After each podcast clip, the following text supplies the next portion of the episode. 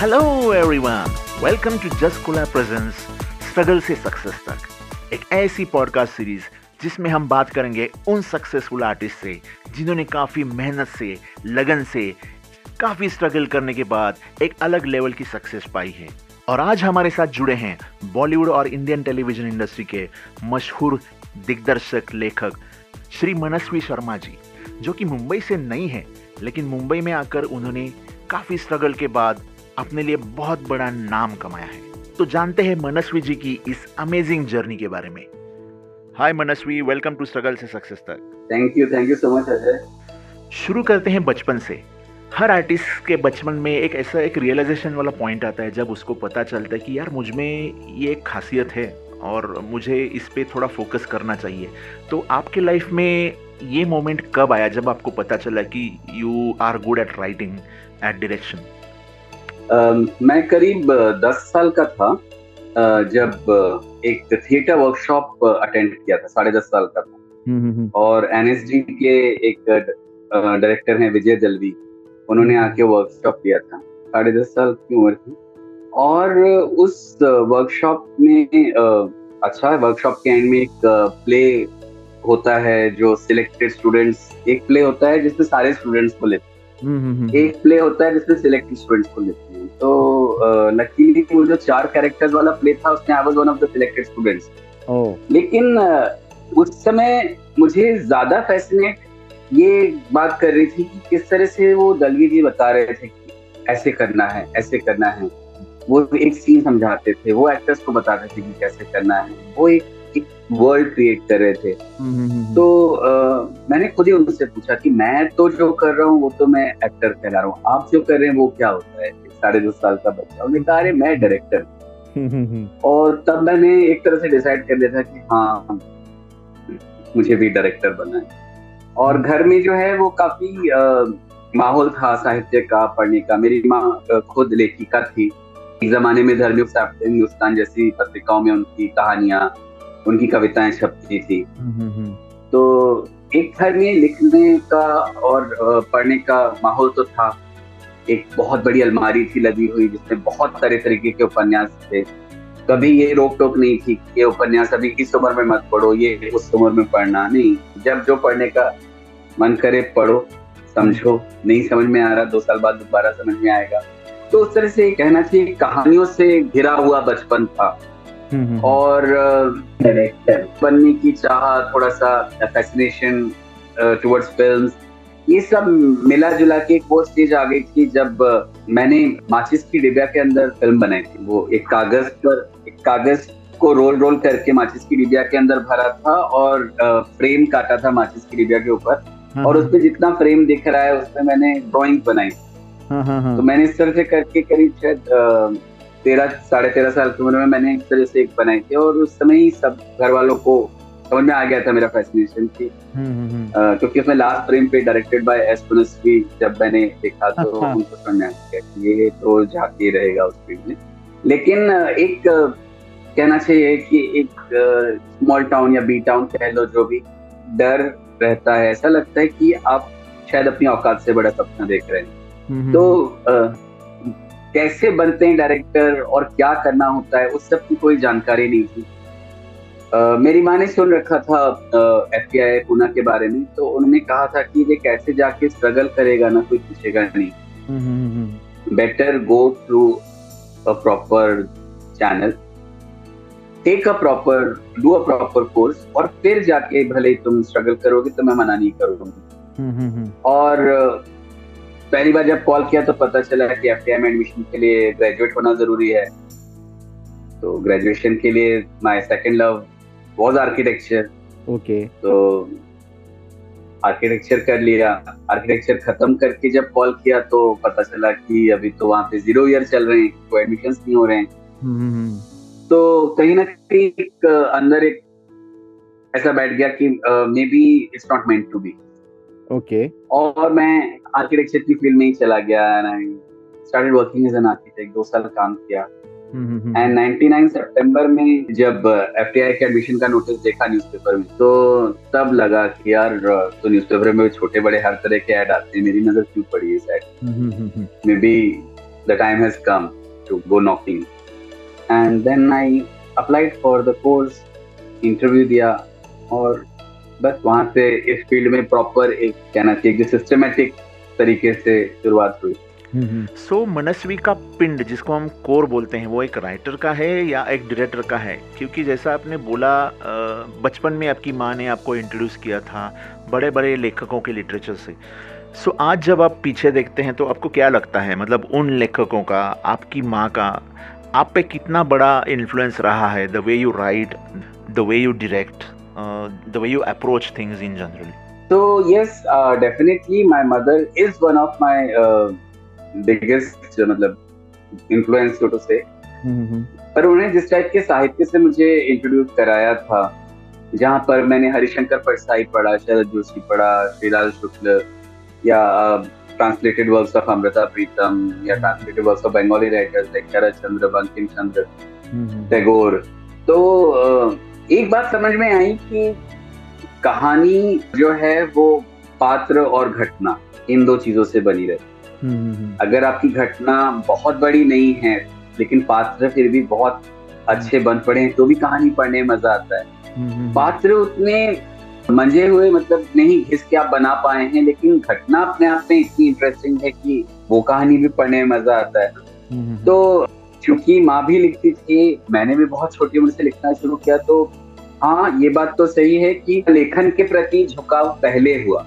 Direction के प्रति झुकाव तो ऑब्वियसली उसको थिएटर वर्कशॉप लेकिन करीब छह सात साल की उम्र से छोटी छोटी कहानियाँ या इस तरह से या दो चार तुकबंदी करके कविता बना ली वो सब शुरू हो चुका था।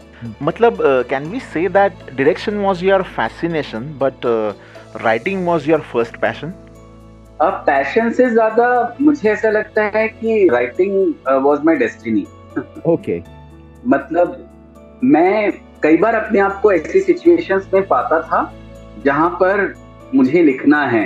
हम्म, हम्म, हम्म, चाहे वो स्कूल मैगजीन के लिए या चाहे वो कॉलेज के लेवल पे या हम लोग इंटर कॉलेज या नेशनल लेवल पे बिट्स लाने गए थे वहाँ पर छोटे मोटे ऐसे स्केट्स या मैड शोज़ उस टाइप के पार्टिसिपेट किया था। एंड वहाँ पे वो होता था पाँच छह लोगों का ग्रुप एंड आई रियलाइज़ कि ultimately I am the one who is doing the writing तो लिखना एक तरह से डेस्टिनी था। और जब मैं एफ़ पास करके आया बॉम्बे में तब भी जो है वो मुझे इत्तेफाक की बात है कि मुझे लिखने के ही पहले ऑफर्स मिले डायरेक्शन से पहले लिखने के। तो हाँ पैशन से ज़्यादा जैसा कि मैंने कहा लिखना डेस्टिनी है। आर्किटेक्ट बनने के बाद आपने जॉब भी किया दो you are waiting for F T I के एडमिशन का आप इंतज़ार कर रहे थे। तो बीच वाला ये जो फ़ेज़ था वहाँ पे कैसा स्ट्रगल था? What exactly kept you going जब मैंने आर्किटेक्चर खत्म करने के बाद एफ़ टी आई कॉल किया पता चला कि वहाँ पे एडमिशन नहीं हो रहे हैं ज़ीरो ईयर्स है चल रहा है। तो एक तरह से मैंने मान लिया था कि शायद मुझे वहाँ नहीं जाना है शायद। Okay okay. और मैंने अपने आप को टोटली अपने एज एन आर्किटेक्ट जो मैं काम कर रहा था उसमें छोड़ दिया था। मुझे याद है मेरा ऑफ़िस थोड़ा दूर था। आ, मैं बाइक से ट्रेवल किया करता था। मैं बैंगलोर में काम करता लेकिन मैं बात कर रहा हूँ नाइनटी एट नाइनटी नाइन और उस समय जो है वो कविताएँ एक ऐसी चीज़ थी जिसने मेरा साथ नहीं छोड़ा। मैं कविताएँ लिखता रहा। तो इनफैक्ट अगर मैं अपनी कविता की डायरी उठाऊं तो उसमें सबसे ज़्यादा कविताएँ नाइनटी नाइन में लिखी है मैंने। Okay which was that time I was working as an architect because कहीं ना कहीं अगर आप बोले कि हालाँकि आर्किटेक्चर भी कला का ही एक रूप है। लेकिन फिर भी अगर लिखने की दृष्टि से अगर हम देखें तो जो रिश्ता लिखने से और एक किसी चीज़ को विजुलाइज करने से जिस तरह से जोड़ के मैंने रखा था वो मुझे कविताओं ने ही हेल्प किया। इनफैक्ट मैंने अपने एफ़ का कोर्स खत्म होने पर जो डिप्लोमा फ़िल्म बनाई थी हम्म, हम्म, हम्म। उसमें मैंने एक गीत रिकॉर्ड करवाया था आज मुस्कुराने का दिल है मगर फुर्सत। ये गज़ल मैंने एज एन आर्किटेक्ट काम करते हुए लिखे और वो गज़ल जिस एक सिचुएशन को ध्यान में रख के लिखी थी उस सिचुएशन पे ही मैंने पूरी डिप्लोमा की अपनी स्क्रिप्ट लिखी और उस पर डिप्लोमा बनाई। तो फिर जब डिप्लोमा में गाना यूज़ करने का मन हुआ तो ऑब्वियसली जिस हम्म। गीत ने इस फ़िल्म को इंस्पायर किया है मैंने उसी गीत को कंपोज करवाया। हम्म, हम्म, तो सो इन अ वे आपको लगता है सबकॉन्शियसली वो लॉ ऑफ़ अट्रैक्शन कहीं पे अपना काम कर रहा था which was pushing you to you know keep on writing so that you know you are always in that zone of a writer which was ultimately your destiny क्या लगता है? हाँ in fact you put it so beautifully मेरे ख्याल से uh, जो कलम ने मेरा साथ नहीं छोड़ा जिसे मैं अगर बोलना चाहूँ तो शायद इससे ही छोड़ा क्योंकि वो कलम को एक और नया गहरा रिश्ता मेरा हम्म। बनाना था मेरे आगे की ज़िंदगी से। So now we come to F T I I film and television institute of India एक ऐसी इंस्टीट्यूट जहाँ पे पढ़ना कितने सारे लोगों का सपना होता है। And you are one of those talented ones who got chosen in F T I और आज आप वहाँ पे as a visiting faculty students को सिखाते भी हैं। तो ये जर्नी काफ़ी इंटरेस्टिंग रही होगी क्योंकि आर्किटेक्चर करने के बाद आप जॉब कर रहे थे, वापस एफ़ टी आई ज्वाइन करने के बाद आपको एक विद्यार्थी दशा में जाना पड़ा, अपनी सोच को बदलना पड़ा। सो ये एफ़ टी आई वाला जो आपका फ़ेज़ है वो कितना बड़ा है आपके लिए? कितना डिफ़िकल्ट था वो पूरे फ़ेज़ में खुद को चेंज करना एडजस्ट करना। तो मेरे ख्याल से उतना ज़्यादा डार्क नहीं था मेरे लिए चेंज क्योंकि उम्र देखा जाए तो मैं 24 साल का ही था जब मैंने एफ़ ज्वाइन किया। तो ऐसा कुछ बहुत ज़्यादा गैप भी नहीं आया था कि हम्म। ऐसा लगे कि अरे तो काम करने के आगे कोई पढ़ना है। दूसरा जो पढ़ने के लिए आया था वो एक इतनी नई एक विधा थी। इतना कुछ है सीखने को वो वाली जो एक फीलिंग थी जिसके कारण right from the first day you tend to feel like a student and i think you always remain a student. Hmm. you can never say that you have mastered आप आप चाहे मास्टर्स की degree आप दूसरे किसी भी field में ले लो कहीं ना कहीं आपको शायद ये फीलिंग आ जाएगी कि हाँ मैंने तो मास्टर कर लिया है ऐसा। लेकिन फ़िल्म मेकिंग एक ऐसा आर्ट है जिसको I don't think anybody can claim that they have mastered the art और uh, मैं तो इनफैक्ट बहुत ही ज़्यादा घबराया हुआ था मुझे। तो शुरू शुरू में लगता था मैं किस दुनिया में आ गया हूँ. क्योंकि था फ़िल्मों के प्रति जो कुछ भी एक्सपोजर था not just Bollywood but regional cinema के प्रति भी था। इनफैक्ट मेरी माँ तो आर्ट सिनेमा की भी प्रेमी थी वो तो फ़िल्म फेस्टिवल वगैरह भी अटेंड करती थी हाथ में ब्रोशर लिखती और मैं खुद ही उनका मज़ाक उड़ाती मम्मी ऐसी क्या फ़िल्में देखते हो जो बिना ब्रोशर के समझ भी नहीं आती? But I was there in the institute and I was expose to that kind of cinema once again and I was still, I think I was still uh, finding my calling because मुझे frankly speaking uh, मुझे नहीं समझ में आता था वो cinema कहीं ना कहीं जो है वो एक एक बात को हँसते खेलते फोक टेल स्टाइल में या गानों के ज़रिए सिचुएशन के ज़रिए क्रिएट करके कहानी क्या डालना मुझे हमेशा वो वाली फ़िल्में। ज़्यादा पसंद आती थी। इसलिए मेरे स्टूडेंट एक्सरसाइजेस जितनी भी रही हैं, तीन साढ़े तीन साल एफ़ में जो बिताए वहाँ पे, उसमें जो भी मेरी स्टूडेंट एक्सरसाइज रही हैं, अगर मैं उनको पलट कर देखता हूँ तो मुझे लगता है कि एक तलाश थी, वो एक्सरसाइजेज नहीं थी, वो मैं ढूँढने की कोशिश कर रहा था कि मैं क्या कहना चाहता हूँ और उसको किस तरह से कहना है, उस सब के नए नए तरीके थे। कभी कभी ऐसा लगता था, जब मैं स्क्रिप्ट सुनाता था तो तरह से था कि यार ये तो बहुत ही सिंपल सा कुछ कैरियर तो शायद स्टोरी भी नहीं है शायद सिर्फ़ एक सिचुएशन है।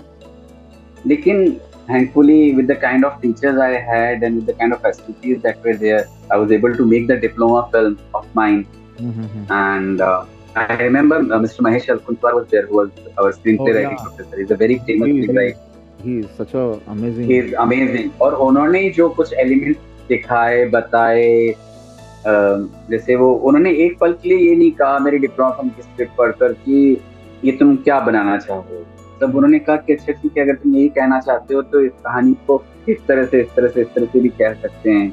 हम्म, हम्म, हम्म, और एफटीआई का एक और बहुत बड़ा योगदान जो मैं कहना चाहूँगा वो है जो एफ़ का एलमनाई जहाँ पर आप जब इंडस्ट्री में आते हो आप जब किसी को बोलते हो कि मैं एफ़ से हूँ और अगर सामने वाला भी एफ़ से है तो वो जिस तरह से आपके आगे बढ़कर हेल्प करता है हम्म। वो अपने आप में बहुत बड़ी बात है हम्म। और इनफैक्ट मैं खुद भी कोशिश करता हूँ कि मुझे अगर कोई अप्रोच करता है जो एफ़ से है तो मैं अपना वो कर्तव्य निभाऊं उनका एलमनस होने का जो कि इस जमाने मुझे जिस तरह से हेल्प की इनफैक्ट uh, अगर एफटीआई का डिप्लोमा फ़िल्म बनाने का मौका नहीं मिला होता तो शायद मुझे अपनी पहली फीचर फ़िल्म बनाने कम टू दैट ओनली कि आप उन रेयर स्टूडेंट्स में से हो एफटीआई के जिनको अपनी डिप्लोमा फ़िल्म के बाद सीधा बॉलीवुड में ब्रेक मिलता है और वो भी राजश्री प्रोडक्शंस जैसे बड़े बैनर के साथ।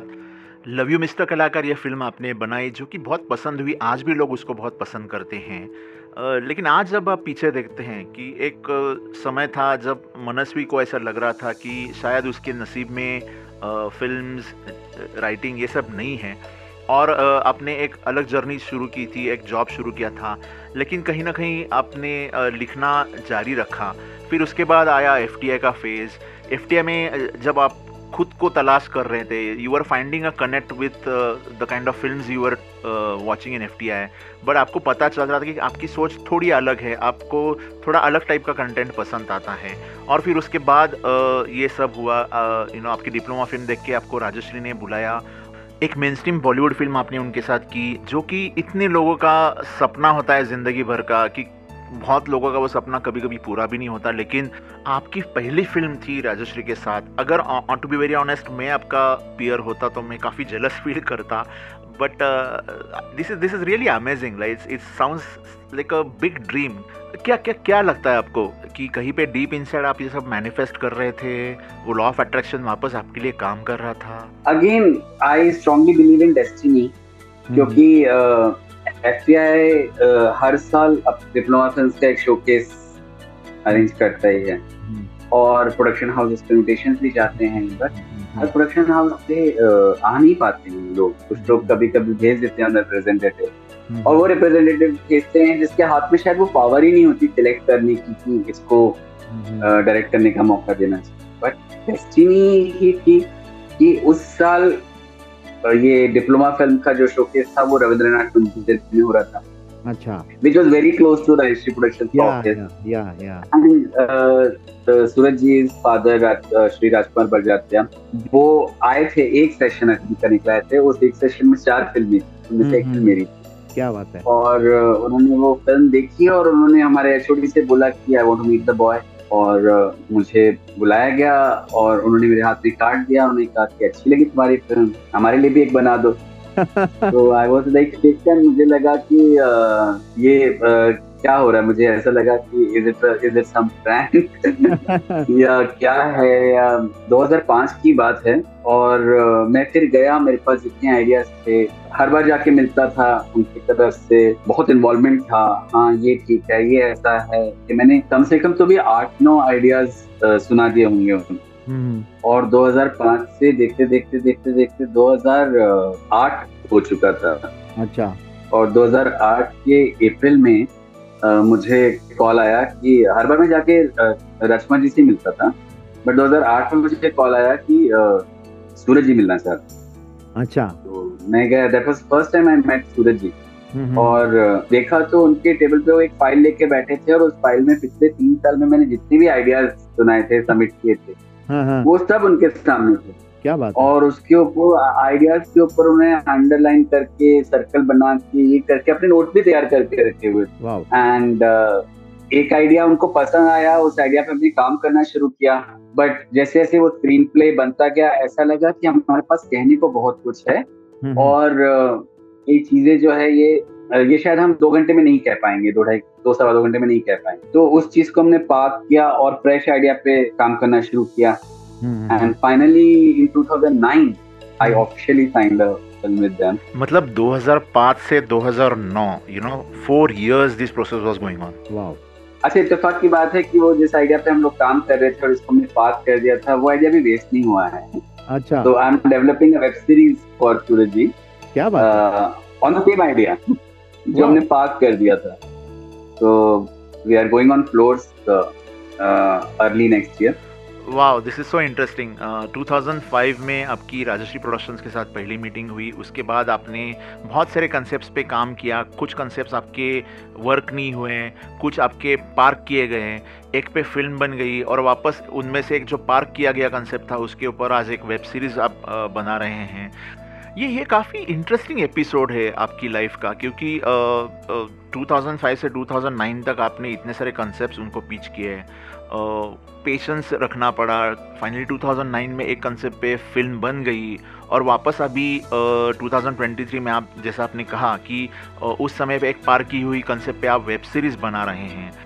तो जो भी एस्पायरेंट राइटर्स हमारे पॉडकास्ट सुन रहे हैं, उनको ये जानना बहुत ज़रूरी है कि ये जो फ़ेज़ होता है कोई भी आर्टिस्ट की लाइफ में स्पेशली फ़िल्म इंडस्ट्री में, कि आप कंसेप्ट लिख रहे हो, उसको पिच कर रहे हो कभी कभी आपकी कोई कंसेप्ट सिलेक्ट नहीं होती कभी कभी सिलेक्ट होती है, उस पर फ़िल्म बन भी जाती है और एक सक्सेस का फीलिंग आता है। लेकिन मनस्वी जी, आपके साथ तो ये चार साल का सिलसिला था और ये प्रोसेस में डटे रहना, लगे रहना यू नो चलो ये कंसेप्ट नहीं वर्क हो रही है, और एक लिखता हूँ। ये रिजेक्शन से सिलेक्शन वाली प्रोसेस में क्या वो इम्पोर्टेंट एलिमेंट है जो आप सबके साथ शेयर करना चाहेंगे? So what I like to say is एक जो बहुत बेसिक सी चीज़ है कि कभी अपने आप को खाली मत समझो। ये मत समझो कि अरे मेरे पास काम नहीं है। क्योंकि अगर आप लेखक हैं या अगर आप डायरेक्टर बनना चाहते हैं हम्म, हम्म। जब भी आप ऑन एयर के लिए कुछ नहीं लिख रहे हैं या किसी कमीशन प्रोजेक्ट के लिए या किसी के लिए कुछ हम्म। नहीं लिख रहे हैं तब आप एक ऐसे काम के लिए लिख रहे हैं जो शायद कमीशन हो जाए शायद किसी को पसंद आ जाए जब आप बैठे हैं तो आप वो टाइम भले अगर आप कोई फ़िल्म देख रहे हैं या किसी टीवी सीरियल को या किसी वेब सीरीज़ को स्टडी कर रहे हैं या किसी या कुछ जो अपना विजुअलाइज कर रहे हैं कुछ स्क्रिबल कर रहे हैं कुछ स्टोरी बोर्डिंग कर रहे हैं आप हर समय काम कर रहे हैं।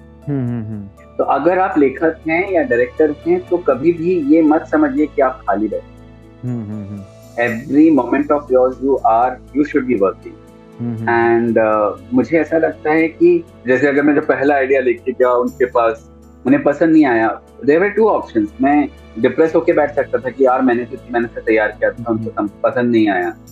The other option was to ठीक है let me work again let me take something better to ये भी एक दूसरा तरीका है। तो मैं जो लोग इस फ़ील्ड में आना चाहते हैं स्ट्रगल करना चाहते हैं मैं उनसे यही दो बातें कहूँगा कि सबसे पहली बात तो निराश मत होइए। काम करते रहिए। एंड सेकंड अपने आप को आउट ऑफ़ वर्क तो कभी मत समझिए। Writer is never out of yeah yeah so true मैं खुद इस प्रोसेस से गया हूँ क्योंकि मैं भी खुद एक फ़िल्म राइटर हूँ। और हम सब के साथ ऐसे होता है कि हमको लगता है हमने बहुत ही कुछ बढ़िया लिखा है, लेकिन हम जब पोटेंशियल प्रोड्यूसर्स को वो पिच करते हैं, तब उनको वो इतनी एक्साइटिंग नहीं लगती है। And at times we face lot of rejection so आपको क्या लगता है कि how important it is for a writer जो कि इंडस्ट्री में काम करना चाहता है कि ये रिजेक्शन को फेस करके उसको ओवरकम करके जैसे आपने बताया writer should never feel out of work so हमारा पॉडकास्ट जो सुन रहे हैं जो एस्पायरिंग राइटर्स हैं उनके लिए आप क्या मैसेज देना चाहेंगे कि how they should you know prepare them to face this rejection first of all tell yourself that hard work never goes waste अगर आपने किसी आइडिया पे काम किया है बहुत मेहनत से किया है तो कहीं ना कहीं आप तो कन्विंस थे उस आइडिया से तभी तो आपने उसको इतना टाइम दिया है। हम्म, हम्म, हम्म। अगर दूसरा कन्विंस नहीं है तो हो सकता है कि you have gone to the wrong person क्योंकि आप अगर किसी को नहीं मालूम है कि वो हीरा है तो वो उस हिसाब से उसके दाम लगाएगा ना। तो you have to take it to the right person and that journey of taking to the right person will only happen if you are aware of what's happening in the world around तो आपका ना सिर्फ़ अपना जब आप idea पे काम कर रहे हैं आपको बाकी सब चीज़ें जो हो रही हैं उसकी भी समझ होनी चाहिए। आपको समझ होनी चाहिए कि आ, हाँ ये मैं आइडिया है ये मेरा लिख रहा हूँ लेकिन हो सकता है कि पिच ऐसे होनी चाहिए। हो सकता है इसको टेल मुझे इस तरह से करना चाहिए। या अगर मैं इसको खुद बनाना चाह रहा हूँ इस टाइप से प्रोड्यूसर को इसको लेना चाहिए। क्योंकि सारे प्रोजेक्ट्स ऐसे नहीं होते हैं कि आप स्टोरी जो है वो एक्टर को सुना रहे हो फिर एक्टर को लेके प्रोड्यूसर के पास जा रहे हो। प्रोजेक्ट हर तरीके से बनते हैं। there are several uh, pitch fests that keep happening. Screen writers association pitch fest वो करते हैं एनएफडीसी की तरफ़ से होते हैं। ये सब चीज़ें कहाँ पे क्या क्या हो रही हैं? विदेशी प्लेटफॉर्म्स पे भी बहुत सारे ऐसे पिच फेस्ट होते रहते हैं। हम्म। आप अपने आप को अपडेट कीजिए। आप ये समझने की कोशिश कीजिए कि ये आइडिया अगर मुझे इस तरह से बनाना है तो मुझे इसको इस तरह से सेल करना पड़ेगा। ये सारी चीज़ें अपने आप को अपडेट रखिए। जैसे बहुत सिंपल सी बात है कि एक कहानी थी जिसको मैं बहुत कई तरीके से सुनाने की कोशिश कर रहा था लेकिन कहा जाए तो वो किसी को समझ में नहीं आ रही थी कि मैं एग्जैक्टली कहना क्या चाहता हूँ। हम्म, हम्म, हम्म, फिर मैंने उस कहानी को मेन कैरेक्टर के मोनोलॉग में लिखा कि ये मेन कैरेक्टर है और ये ये बात है जो वो दुनिया से कहना चाहता है। और फिर जब उस डॉग को मैंने पढ़ा पेपर से ही पढ़ा खुद से स्टोरी नरेट करने की कोशिश की थी। मैंने वो मोनोलॉग को पेपर से ही पढ़ा।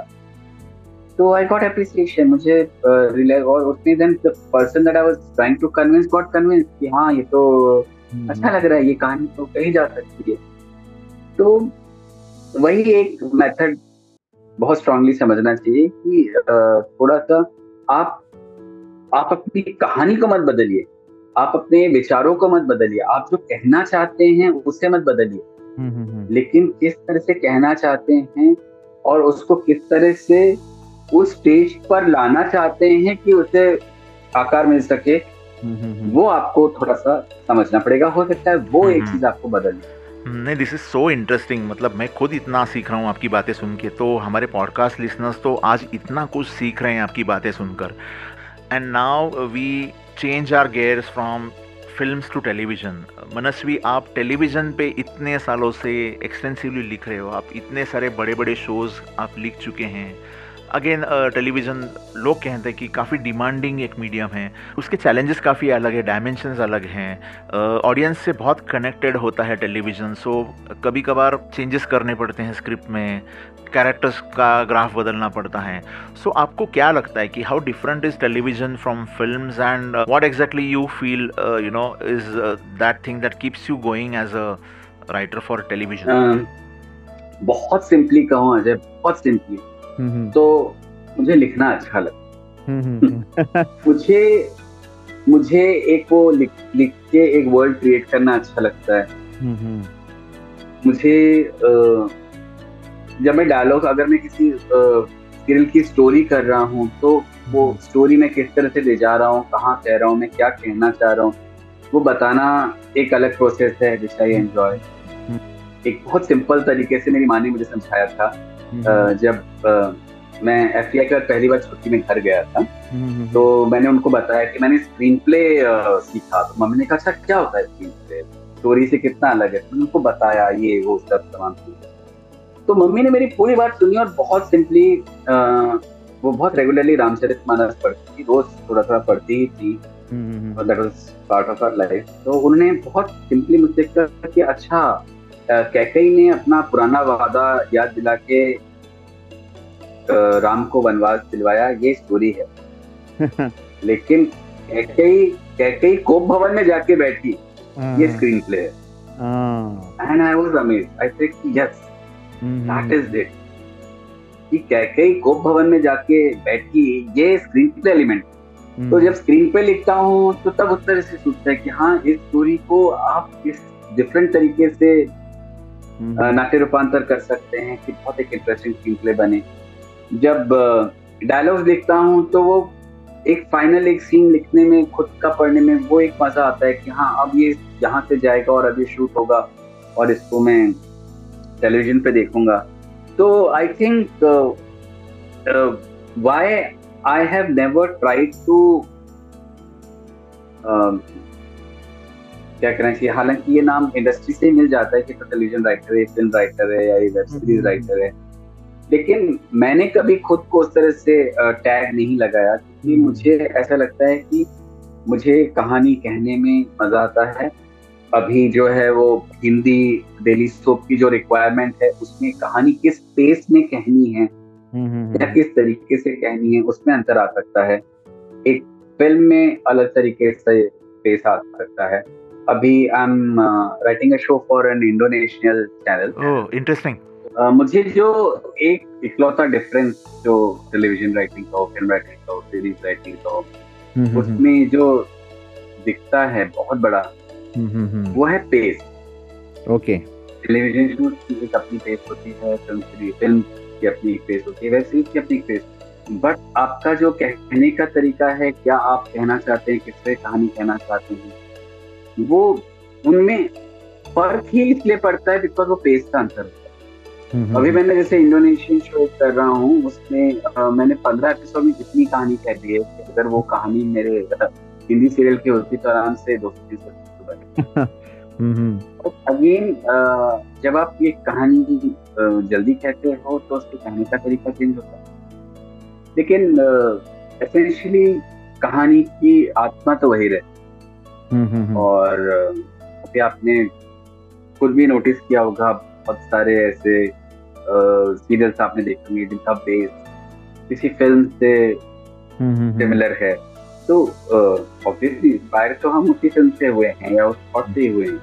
लेकिन जब उसको हम टेलीविज़न के लिए कहना शुरू करते हैं तो हम उसमें इतने एलिमेंट्स डालते हैं हम उसकी इतनी परत खोलते हैं क्योंकि हमें मालूम होता है कि हमें सिर्फ़ एक व्यक्ति की कहानी नहीं कहनी हमको बहुत सारे लोगों की कहानी और हमको बहुत सारे एपिसोड कहनी तो that I think is the biggest difference लेकिन मैं एक चीज़ जो नए एस्पायरिंग राइटर्स हैं उनको कहना चाहूँगा कि दुनिया तो आपको टैग लगाएगी। कि आप टेलीविज़न राइटर हैं या फ़िल्म राइटर हैं या सीरीज़ राइटर हैं। लेकिन आप खुद से अपने ऊपर वो टैग मत लगाइएगा। हम्म, हम्म, आप हम्म। एक लेखक हैं और आप कहानियाँ कहने की क्षमता रखते हैं। और ये बनाने वाले के ऊपर है कि वो आपकी कहानी से क्या बनाता है आप खुद को कैटेगराइज मत सो इंटरेस्टिंग मनस्वी 2007 में आपने लिखना शुरू किया। तब से लेके अभी आज 2023 है। तो इतने सारे मीडियम्स आए हैं जैसे कि ओ टी मीडियम्स आए हैं इतनी सारी वेब सीरीज़ बन रही हैं। यूट्यूब है जहाँ पे लोग अपना कंटेंट खुद अपलोड करके दुनिया को दिखा रहे हैं। तो ये सारे एक एक, एक टाइप से इवॉल्व हुआ है पूरा मीडिया एंड एंटरटेनमेंट इंडस्ट्री तो ये सारे प्रोसेस में आपको क्या लगता है? एज अ राइटर कितना बदलाव आया है? क्योंकि आज there is no barrier subtitles की वजह से आप दुनिया का कोई भी कंटेंट उठा के आपको भाषा नहीं समझ में आ रहे फिर भी आप उसको देख के आप उसका मज़ा ले सकते हो। तो ये सारे प्रोसेस में लोगों की टेस्ट बदल गई है लोगों का कंटेंट का चॉइस भी बदल गया है। तो एज अ लेखक एज अ राइटर आपको क्या लगता है कि uh, कितना अडेप्ट करने की ज़रूरत पड़ी है इन सब चेंजेस की वजह से? देखिए कहानी है और किरदार हैं। हम्म, हम्म, हम्म। एक सिचुएशन पर कुछ कैरेक्टर्स रिएक्ट करते हैं। उनके रिएक्शन से कहानी आगे बढ़ती है। कहानियाँ किस तरह से ओवर द टाइम चेंज होती हैं कि आपका इंस्टिगेटिंग इवेंट भले ही सेम हो पर उस इवेंट पे उस सिचुएशन पे सन 1970 में जिस तरह से कैरेक्टर्स ने रिएक्ट किया एक अलग तरह की कहानी बनी। 1980 में कैरेक्टर्स ने जिस तरह से रिएक्ट किया एक अलग कहानी बनी। सन 2000 में जिस तरह से लोगों ने रिएक्ट किया अलग। आप आज के जमाने के जमा, आ, में सोचिए कि मेरे ये कैरेक्टर्स हैं ये इस तरह से रिएक्ट कर रहे हैं तो कहानी क्या होगी? और अगर आपके कैरेक्टर्स अपडेटेड हैं अगर आप क्लियर हैं कि मेरे कैरेक्टर्स क्या हैं तो आप उनको पुरानी पुरानी सिचुएशंस में डाल के भी नई नई कहानियाँ कह सकते हैं। हम्म, तो हम्म। इसलिए आपका जो कहानियों का पिटारा है वो कभी खत्म नहीं होगा। You will always have lots lots of stories to tell as long as you are giving time to reinvent your characters किरदार पर ध्यान दीजिए। और किरदार में मैं कहूँगा कि पहले से ये मत सोचिए कि मेरा किरदार ऐसा है तो ये ऐसा करेगा। अपने किरदार को अलग तरीके से रिएक्ट करवाइए सिचुएशन में। mm-hmm. और फिर खुद सोचते बैठिए कि मेरे कैरेक्टर ने अगर ऐसे रिएक्ट किया तो क्यों किया? उससे आपको उस कैरेक्टर की बैक स्टोरी मिल जाएगी आपको आपका कैरेक्टर यूनिक बन जाएगा। तो I think as long as you have the capacity you have the the talent inside you to create character you can go on creating story so interesting मतलब इतना अच्छा perspective आपने दिया है आज। आ, हमने बात की फ़िल्म राइटिंग के बारे में हमने बात की वेब सीरीज़ के राइटिंग के बारे में हमने बात की टेलीविज़न के राइटिंग के बारे में। मतलब आपने बताया कि राइटर को खुद पे एक स्टैम्प नहीं लगाना चाहिए जो कि काफ़ी इंटरेस्टिंग पॉइंट आपने बोला। मनस्वी आप एक पॉइंट हैं एक स्टोरी राइटर हैं एक स्क्रीन प्ले राइटर हैं एक डायलॉग राइटर हैं। आपने अलग अलग लेवल पे काम किया है अलग अलग मीडियम्स के लिए काम किया है। तो आज today when you look back आपको क्या लगता है वो क्या एक यूनिक एलिमेंट है आप में uh, आपकी जर्नी में कि which has made this journey from struggle to success very interesting and the kind of success you have achieved is because of that one element that you feel you want to share with us पता नहीं शायद वो element ये हो सकता है कि आ, मैंने कभी अपने आप को सक्सेस के तराजू में नापने की तोलने की कोशिश नहीं की। मैंने कभी ये बैठ के सोचा ही नहीं कि मैं सक्सेसफुल हूँ या नहीं। मुझे जब तक अपनी तरह की कहानियाँ कहने का मौका मिल रहा है अपने तरह के प्रोजेक्ट बनाने का मौका मिल रहा है मैं खुश हूँ। ऐसा नहीं है कि मेरे पास ऑफर्स नहीं आए थे उस तरह के प्रोजेक्ट्स को करने के जिनके साथ मैं अभिनता नहीं कर एंड सब लोगों ने बोला कि तू क्या कर रहा है? इनिशियल डेज़ हैं।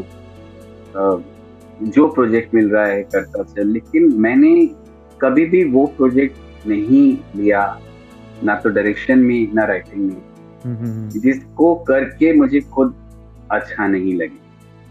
तो अगर आप एक लेखक हैं या आप एक डायरेक्टर हैं मेरे ख्याल से सबसे ज़रूरी बात ये होती है कि आप जो कर रहे हैं आप वो करके खुश हैं या नहीं हैं।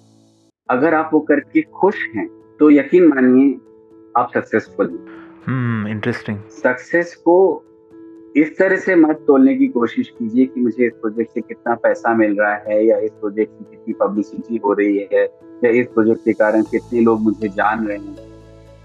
वो सक्सेस नहीं है मेरे ख्याल से उस मुकाम पर पहुँच पाना कि हम्म। आप अपने काम को एंजॉय कर रहे हैं वो अपने आप में बहुत बड़ी चीज़ होती है। और अगर आप अपने काम को एंजॉय कर रहे हैं एंड एज एन इंसेंटिव आपका घर भी अच्छे से चल रहा है आपकी बीवी भी आपसे खुश है आपके बच्चे भी आपसे खुश हैं सही कहा। वो आप उनके लिए प्रोवाइड कर पा रहे हैं। आप एक आप एक अच्छी लाइफ जी रहे हैं आप अपने आप अपनी लाइफ में टाइम भी निकाल पा रहे हैं कि उस हद तक बिज़ी होने का भी कोई मतलब नहीं है। हम्म। जहाँ पर आपके पास अपने परिवार के लिए ही वक्त ना हो आपके पास अपने अपनों के लिए ही वक्त ना हो। हम्म, हम्म, तो मैं मानता हूँ कि मैं उस तरह से अगर डेफिनेशन देखा जाए तो हाँ सक्सेस आई है लेकिन मेरे लिए ज़्यादा बड़ी सक्सेस ये है कि मैं काम के बावजूद मैं अपने परिवार के साथ टाइम बिता पाता हूँ। मैं अपने फ्रेंड्स के साथ इवनिंग स्पेंड कर पाता हूँ।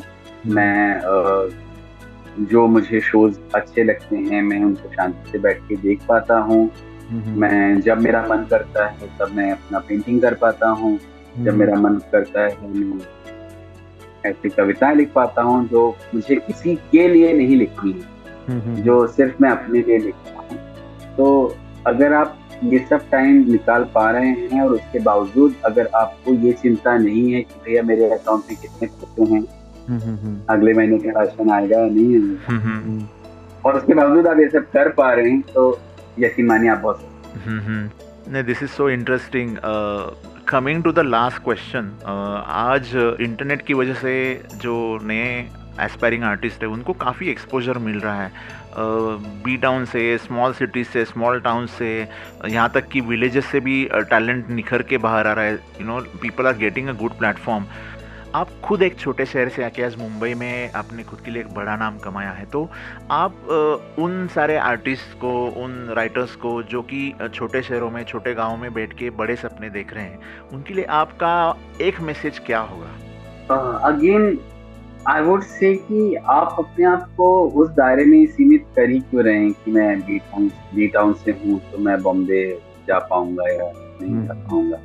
बॉम्बे में लोग हज़ारों के दादाद में आते हैं रोज लोग आते हैं अलग अलग काम के लिए आते हैं। वो सब जो हैं वो ये सोच के नहीं आते कि हाँ मैं ये ऑफ़िस ज्वाइन कर रहा हूँ मुझे रहने के लिए घर मिलेगा मुझे महीने के अंत की तनख्वाह मिल जाएगी। इस डर के साथ मत आइए कि मैं कैसे सरवाइव करूँगा हम्म, हम्म, हम्म। इस विश्वास के साथ आइए कि मैं सरवाइव कर पाऊँ Thanks, Manasvi. That's so encouraging, and we are so lucky to have had you on this podcast. And जिस तरह से आपने आपके खुद के एक्सपीरियंसेस शेयर किए हैं आई एम श्योर कि जिन्होंने भी ये पॉडकास्ट सुना है वो काफ़ी सीखेंगे ये पॉडकास्ट से and before we say thanks and goodbye to you just collab की तरफ़ से हम आपको कॉन्ग्रेचुलेट कहना चाहेंगे। आपकी जो नई वेब सीरीज़ राजश्री प्रोडक्शंस के साथ आ रही हैं हम सब उत्सुक हैं उसको ओ टी प्लेटफॉर्म पे देखने के लिए।